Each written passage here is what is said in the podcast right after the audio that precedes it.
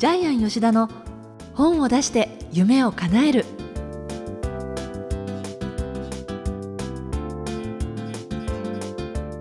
小林まどかです。ジャイアン吉田の本を出して夢を叶える。ジャイアン今回もよろしくお願いいたします。はい、よろしくお願いします。さてあのちょうど私があの産休中でお休みしていた時に、はい。このオープニングでジャイアンのイスラエルのツアーに参加するっていうふうにお話しされてたと思うんですが、はい。行かれてきてちょっとその結果報告をぜひ伺いたいなと思いましてはい。えーとどうでしたか？12日間、長いですね、ええ行ってきたんですけど長も、旅の団長は、あの、船井総研のですね、本社の代表である船井勝人さんですね。あの船井幸雄さんの息子さんでいらっしゃいますはい、えねっ、。と、はい、仲良くなりまして、へえーっと、ジャイアン、今、かっちゃんって呼んでますけども、はい、向こうもジャイアンとよ覚えてくれました。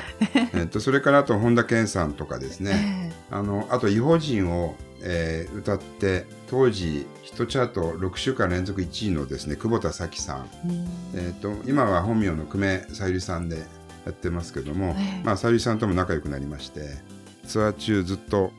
コンサートもね、えー開いていただきまして、あの本当にイスラエルで聴く異邦人の歌はみんな泣いてましたね。あー。えーはい。やっぱりその環境で違うんですね、はい。音の響き方もね。でちなみにジャイアンが、えーイスラエルに行った日はですねイスラエル建国70周年記念日に行きましてえしかもその日に、えーデモが起こりまして、えー51人死んでるんですね。で、まあ、レストランが変更になったりいろいろあったんですけども結構その国の中はやっぱりピリピリしてました？もともとあのアメリカに擁護されていきなり独立した国なんでで周りはもう大きな国ばっかりでいつ戦争で攻められてもおかしくない状態で,、で当日デモがあった日にジャイアンイバンカさんと同じホテルに泊まってたんですよ。えージャイアンは9階でイバンカさん1階だったんですけどね。じゃああのそれこそ前回の放送であの充電器捨てられちゃったっていうホテルはあまさにこの次のホテルなんですけどあ。2日目のホテルでイバンカさんと一緒だったんですけども。はい、でその次の日が暴動でまた10人亡くなってる日なんですけども。はあ。でまあ日本で60人死んだら大変ですよね、へうんそういう国ですねでまあツアー中はいろいろまあ、遺跡巡りなんですけどね、ええ。もう5000年前4000年前の遺跡巡りなんですけども、ええ。まあ皆さん参加者が一番面白かったのは司会ですね。あの私だからジャイアンのフェイスブックではい。見ましたけれど、ええ。視界って結構濁ってるんですね。え濁ってるんですか？あれミネラルが溶け出して濁ってる感じでえ。もう塩分塩分濃度30%近いんでえ、はい。目に入ったら死にます。本当そうですね。し考えただけで。シルベスター・スタローンがそのまま飛び込んで救急車で、えー運ばれたそうなんですけども、ええちなみに視界はですね、ジャイアンも浮くんですけども、ボーリングの球が浮きます。はい。で、そこにですね、視界の底から拾ってきた塩の塊があるんですけど、このオフィスの入り口に、はい。あの本当にゴルフボール台ぐらいのの塩の塊が、塊がねあるんですけど、えーもう、いっぱい、視界の底にいっぱいザラザラあるんですね。みんなただなんでお土産で持ってきましたあそんなに簡単にそのもう救えます、救えます。救えるんですか？はいえーラッコ救いできますねあ。そうなんですね。はいええーということでですね、普段はツアーやってないので、JTB も、ええー金釣りも、はい HIS もやってないんで、えーもう独自のルートで行くしかないんですけども、えええーそちらの方に行ってきました。あのお食事どうでした？イスラエル。食事は、あの、調味料がない国なんで、ほとんどオリーブオイルと塩と、えー胡椒で味付けるんで、ジャイアンは3日で飽きました。三日だけだ。だからもう痩せて帰ってきましたね。はい、えーで、イスラエルの話はまたじゃあ次回もやりましょう。ええそうですね。はいあのいろいろとキリストの生誕からそういうこうそうですね一生のツアーもね、はい次回はキリストに関してちょっとお話ししたいと思います。はいそうですねはいえーそれではジャイアン吉田の本を出して夢を叶える今回も最後までお楽しみください。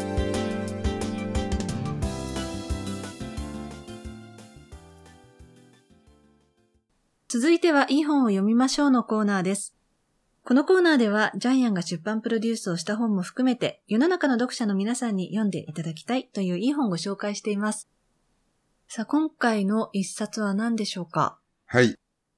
新卒はベンチャー企業へ行きなさい。えーサブタイトルとして AI 共存時代の稼ぐ力の磨き方。えー、幻冬者さんから出ています。はい。で、著者はですね、えー清水博さんで、株式会社スタートライズ代表です。この本もジャイアンのプロデュースされたはい、本ですか？えープロデュースしてます。えー著者さん自身があのベンチャーの会社を経営してまして、えー日本最大のニッチメディアのデータベースを作ってですね、こちらを会員制で何百社も集めてですね、えー成功している著者さんです。うんでもこれ、その AI ってタイトルにもついてますけれど、はい。これからどんどんその、今必要な仕事も AI にとって変わられるっていう時代になっていくなんて言われますけれど、はい。この本読んでると、やっぱり時代は本当そっちの方向に変わっていくのかなっていうふうに思いながら読んじゃいましたね。はい決してこの新卒の人だから読むべき本でもないですよね。ねで、まあ本の中でオックスフォード大学のマイケル・オズボーン准教授が言ってるんですけども、えー10年から20年後、えー47%の仕事が機械になるって書いてありますね。実際今、受付もロボット化してますし、自動運転カーができればタクシードライバーいらなくなりますよね。もしかしたら宅急便のえー配達員もいらなくなるかもしれないし、実例としては、えー世界最大の投資銀行、ゴールドマン・サックスで、2000年にトレーダーが600人いたんですよね。うんところが、2017年、600人のトレーダーが何人になったか。たった2人になったんですよね。ねえ私これ知らなかったえです。ーこれこそ AI 化の恐ろしい事実ですよね。ねえ全部コンピューターが投資のデータを弾き出して人間はいらなくなったんですよね。はい。はい。で、アメリカのデューク大学のキャッシー・デビッドソン教授は、こう言ってますね。2011年に小学校に入った子供たちの65%がまだ存在しない職業に就く。えジャイアンの出版プロデュースも、ジャイアンが生まれた頃には存在しなかった仕事ですよね。あえーえーですから、同じように、えー今の小学生も、えー自分が収束する頃には65%が今ない仕事に就くというデータが出てますよね。ねえどんな時代になっていくのかなって思いますけれど。ええだから、大企業の神話、うん未だに日本では大企業崇拝多いですけども、えそういう時代はもう来ないんだよっていうのを、うんこの本で徹底的に書いてます。はい。ある意味非常に怖い話が載ってます。うん。はい。えー例えば一つ怖い話、あ、いっぱいあるんですけども、じゃあ順番に紹介していきましょうか。えー例えばですね、日本のどの企業が一番首を切ったのか、要するにリストラしたのかっていうデータがあるんですけども、東洋経済オンライン2016年のデータですけども、過去5年間で日本で一番社員の首を切った会社は、1位なんとパナソニック、13万人も切ってますよね。ねパナソニックって松下幸之助が作った会社で、松下幸之助の会社経営の理念は、社員は一人もクビにするなだったんですけれども、それが日本一首を切る会社になった。で2位が NEC で4万人、3位がソニーで3万人、4位が日立で2万人、5位が富士通で1万人。だから大企業に入ったからって安泰なんていうことはもう言ってられないことじですよね。出られないですね。ねしかも1位から5位までが全部家電とか機械メーカーですよね。そう昔の台湾の会社に買収されたりとかいろいろありますもんね。まさにそうです。ね。で、大企業の一つの部門だけしがみついていると、専門性はできるけども、テクノロジーの進化に対応できなくなって、その瞬間、会社としては不要な人間としてリストラされちゃうんですよね。だから大企業ってやばいよっていうのを、こと細かくデータで説明してますようん。ね。えーまだあります。怖い話ですけど、今の男性の障害賃金、企業1000名以上の障害賃金、今は3億円ですよね。ところが10人から99人の会社では2億円なので、その差1億円もありますようんね。これが、これからどんどんどんどん格差がなくなっていく。それからですね、これ怖いデータですよね。えー日本の会社、偏差値65以上は、すべての業界で出世するというデータがあるんですね。えーこれは、会社指揮法、役員指揮法2011年から取ったデータなんですけども、えー銀行証券、商社建設、すべてのジャンルで、偏差値65点以上はすべて出世してるんですけど、60点以下はほとんど出世してないんですよね。自動車、フード、証券、食品だけ、偏差値60の方が出世してるんですけど、あと偏差値55とか50は、食品業界でしか出世してないっていう、驚くべきデータがあるんですけどね。それからもう一つ怖いデータがあります。定年退職後の人生で、今の会社で部長になっていた人は、子会社に行くときに役員で行けるんですけども、課長になってる人は平社員で行くっていう、こういうデータもあるんでね、うん、この格差っていうのが非常に大きいですよね。はい。こういう形で、今これだけ世の中が混沌としているのに、本当に大企業にいて大丈夫っていうのがこの本の趣旨なんですよね。はい。で、ベンチャーっていうのは何かっていうのはですね、これ一番本の最後に出てくるんですよね。ね、なぜ前に出てこなかったかちょっと不思議なんですけどね。ちょっとね、ベンチャーの定義をね、3つあるんでね、これをちょっとリスナーの方にもお話ししたいと思いますけども。えー、1、従来の小習慣を変える可能性があるビジネスモデルを展開している。2、これまでになかった商品やサービスで社会的にインパクトがあるイノベーションを起こしている。3、えー、従業員数が10人から30名である。これを満たしている会社がベンチャーだっていうふうに、著者は定義づけてるんですけども。さらにですね、いいベンチャーの条件ということもありますので、こちらも合わせて紹介したいと思います。はい。はい。えー、人を大切にしているか。まあ、ベンチャーは当たり前ですよね。うん、え、それからチームマネジメント力があるか。え、コミュニケーションが取りやすいか。え、社員の定着率がいいか。それから連続で利益が出ているか。学力のない人が役員になっているか。え、市場はブルーオーシャンを狙っているか。え、企業の方向性と、社員の方向性が一致しているか。え、それから、他の会社で働けるようなスキルが学べるか。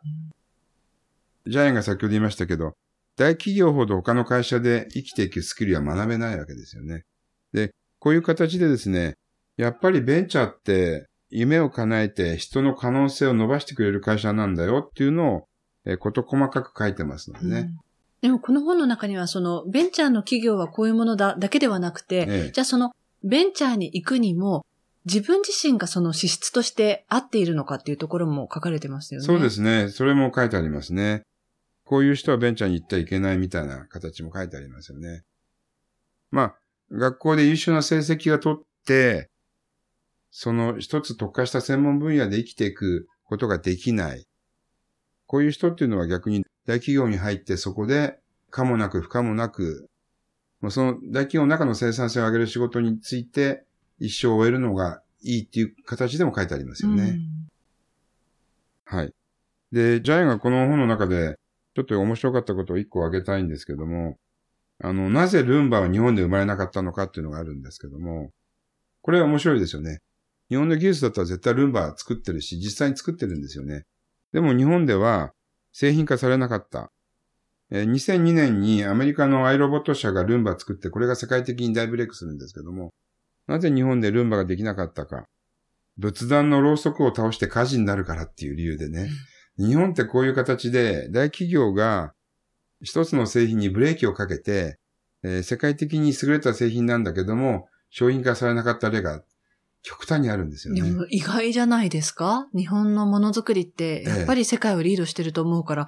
ええ、そうだったんだって思いませんか？そうですね。だただ多分今世界中で売れてる商品で日本でもう多分開発されたものはないと思うんだけど、日本の大企業ってその、たった一つ0.1%の危険性があったら商品化しないんで、うん、そこら辺がやっぱ大企業病の悪いところでブレーキになってるのかもしれないですよね。うん、そういうこともね、この本の中から、えー、学ぶことができます。はい。はい。じゃあ最後にこの本の願目は何でしょうか？はい。挫折すべからずが普通の願目なんですけども、えー、挫折すべし。これがこのえー、新卒はベンチャー企業へ行きなさいの、えー、ジャイアンは願目だと思いました。というのは、ベンチャーは失敗は大歓迎なんですね。えー、逆に大企業っていうのは原点主義なので、一回失敗したら一生、えー、出世できないコースに追いやられてしまうんですけども、えー、ちなみにアメリカの企業は、失敗していない人は何もチャレンジしていない人だっていうふうに定義づけられるそうです。ですから、えー大きな会社の社長さんも何度も倒産を経験して大企業の社長になっているので、一回も倒産したことのない社長は逆に社長になれないそうです。なんかやっぱり日本の、こう、全体的なお国柄の雰囲気として、こう、どんどん開拓していくっていうよりは、守りの姿勢の方が強いのかそうでもしれないですね。すよね。だから、あの、限定主義なんですよね、日本は。ええ例えば銀行に入ったら何歳までに結婚しないと店長コースになれない支店長コースになれないみたいな規約も全部あるみたいですよね。えで、やっぱり家も社宅とかマンションではなく持ち家みたいなえね。うんそういうこと細かいですね、ルールの中で生きてて初めて支店長になれる、役員になれるっていう、その日本なりの狭いやっぱり出世コースのレールの図式っていうのがあるんで、そこから一歩でも外れたら、えー役になれないみたいなね。だから、そういう大企業でも生活を保障してくれますので、ね、逆に完璧に保障してくれるので、えーそれでも大企業を目指すか、でも自分で、えー自分の頭で自分のやりたいことをやって、リスクもあるけども、ベンチャーを目指すのかっていうのは、読者の判断に任せたいと思いまうんす。でもこれ新卒の方向けにいろいろ書かれてますけれど、え今実際に働いている、まあ大人たちですよね。えはい。もうこれからのその本当により AI が身近になってくる時代に自分の働き方とか、働き先とか考えさせられますよね、この本は。ええ。だから人生70年時代だったら60で会社辞めて、年金で食べていけるから、退職金食べていけるからいいんですけど、今、2030年から日本人全員、人生100年生きるんだわけなんでね。ねえなんか言わ60れてますね年で定年退職してから40年間何やるか、ぼーっとしてるわけいかないんでね。うんやっぱりここにベンチャー企業的な生き方、考え方がなければ、自然的に生きていけない時代がやってきたっていうのを、この本の中では、やっぱり描いてますね。はいそ。れについても書かれてます。はい。えー以上、いい本を読みましょうのコーナーでした。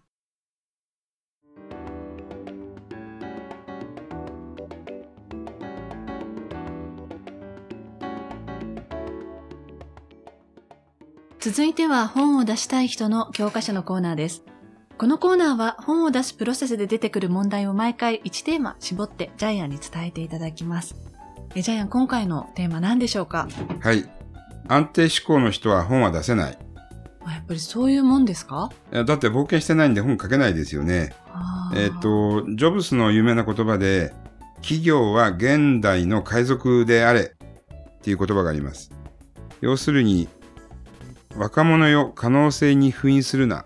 これジョブスをずっと言ってる言葉なんですけども、すべて生活も守ってくれる、えー仕事に関しても、えーまあ、至れり尽くせりで、えー守ってくれる企業にいる限り冒険することはできないですよね。うんえーで、さらにその企業の中で失敗も許されないわけですよね。平穏無事で毎日ありますようにってことで企業活動をしている人たちが本が書けっこないですよね。うんはい。で、大企業に入ってる人は、ジャイアンはちょっとまあ厳しい言い方ですけども、自分の人生の時間をお金に変えて生きてる、そういう方が非常に多いんじゃないかなというふうに思ってます。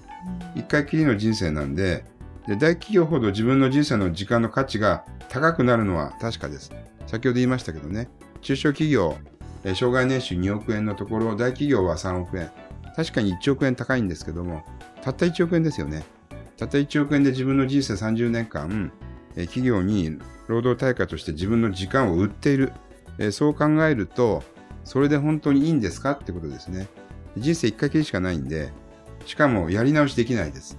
試すこともできないんですよね。え実験もできないんで、えージャイアンはもともともう最初からベンチャー志向なんで、ね、ー ベンチャーで生きてきたんで、ちょっと勤めになることはできないですね。実際にプロデュースされてる方たち傾向を見るとやはりそうやってこうどんどんあのベンチャー企業で言えばベンチャーのような思考回路を持っている方たちっていうのは多いですか、ちなみにジャイアンがプロデュースする人はほぼ100%創業社長なんで、やっぱりベンチャー人ですね。副社長が100人に1人いるかいないかなんですけども、はい副社長もやっぱりサラリーマンです。はいで社長じゃないんで、創業社長じゃないんで、やっぱり石橋を叩いて渡るタイプが多いですね。特に副社長ほど右を見て左を見て、もう一回右を見て左を見て、橋を渡るタイプが多いですね。えーで、そういう方がね、人の心を打つ、感動する本が書けるとはですね、到底思えないんですよね。もちろん、ジャイアンはそういう本作ることもありますけども、やっぱり、えー破天荒な生き方した人が、ジョブスで言う海賊が、やっぱり本が書けると思いますなん。かその人生の機微の分、その幅が広がっていくんですかね。そうですね。人にない体験もするので、えーもう恥もかくけども、失敗もして、ええ挫折も味わって、確かにそれがなかったらネタなんてないですもんね。ないですよね。じゃあどこで書くのか。もちろん、あの、自分がやってるマーケティングとかね、企画とか、専門分野で本は書けることはできますけど、ええそれはビジネス書ですよね。えで、本のやっぱり良さって、人を感動させる、心を震わせるほど感動させるっていう意味もあるんでね、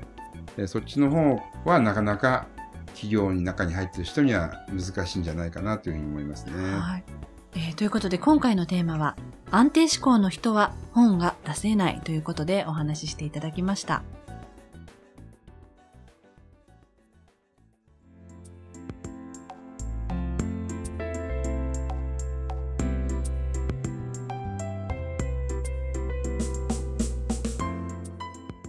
ジャイアン吉田の本を出して夢を叶えるいかがでしたでしょうか？この番組ではジャイアンへの質問もお待ちしています。例えば出版に関する質問など何でも構いません。天才工場のホームページぜひチェックしてみてください。またこの番組で質問を採用された方には抽選でジャイアンのサイン入りの本プレゼントしています。えそれではジャイアン今週もどうもありがとうございました。はい、えー皆さんも安定志向の逆でですね、生き方をして本を出してください。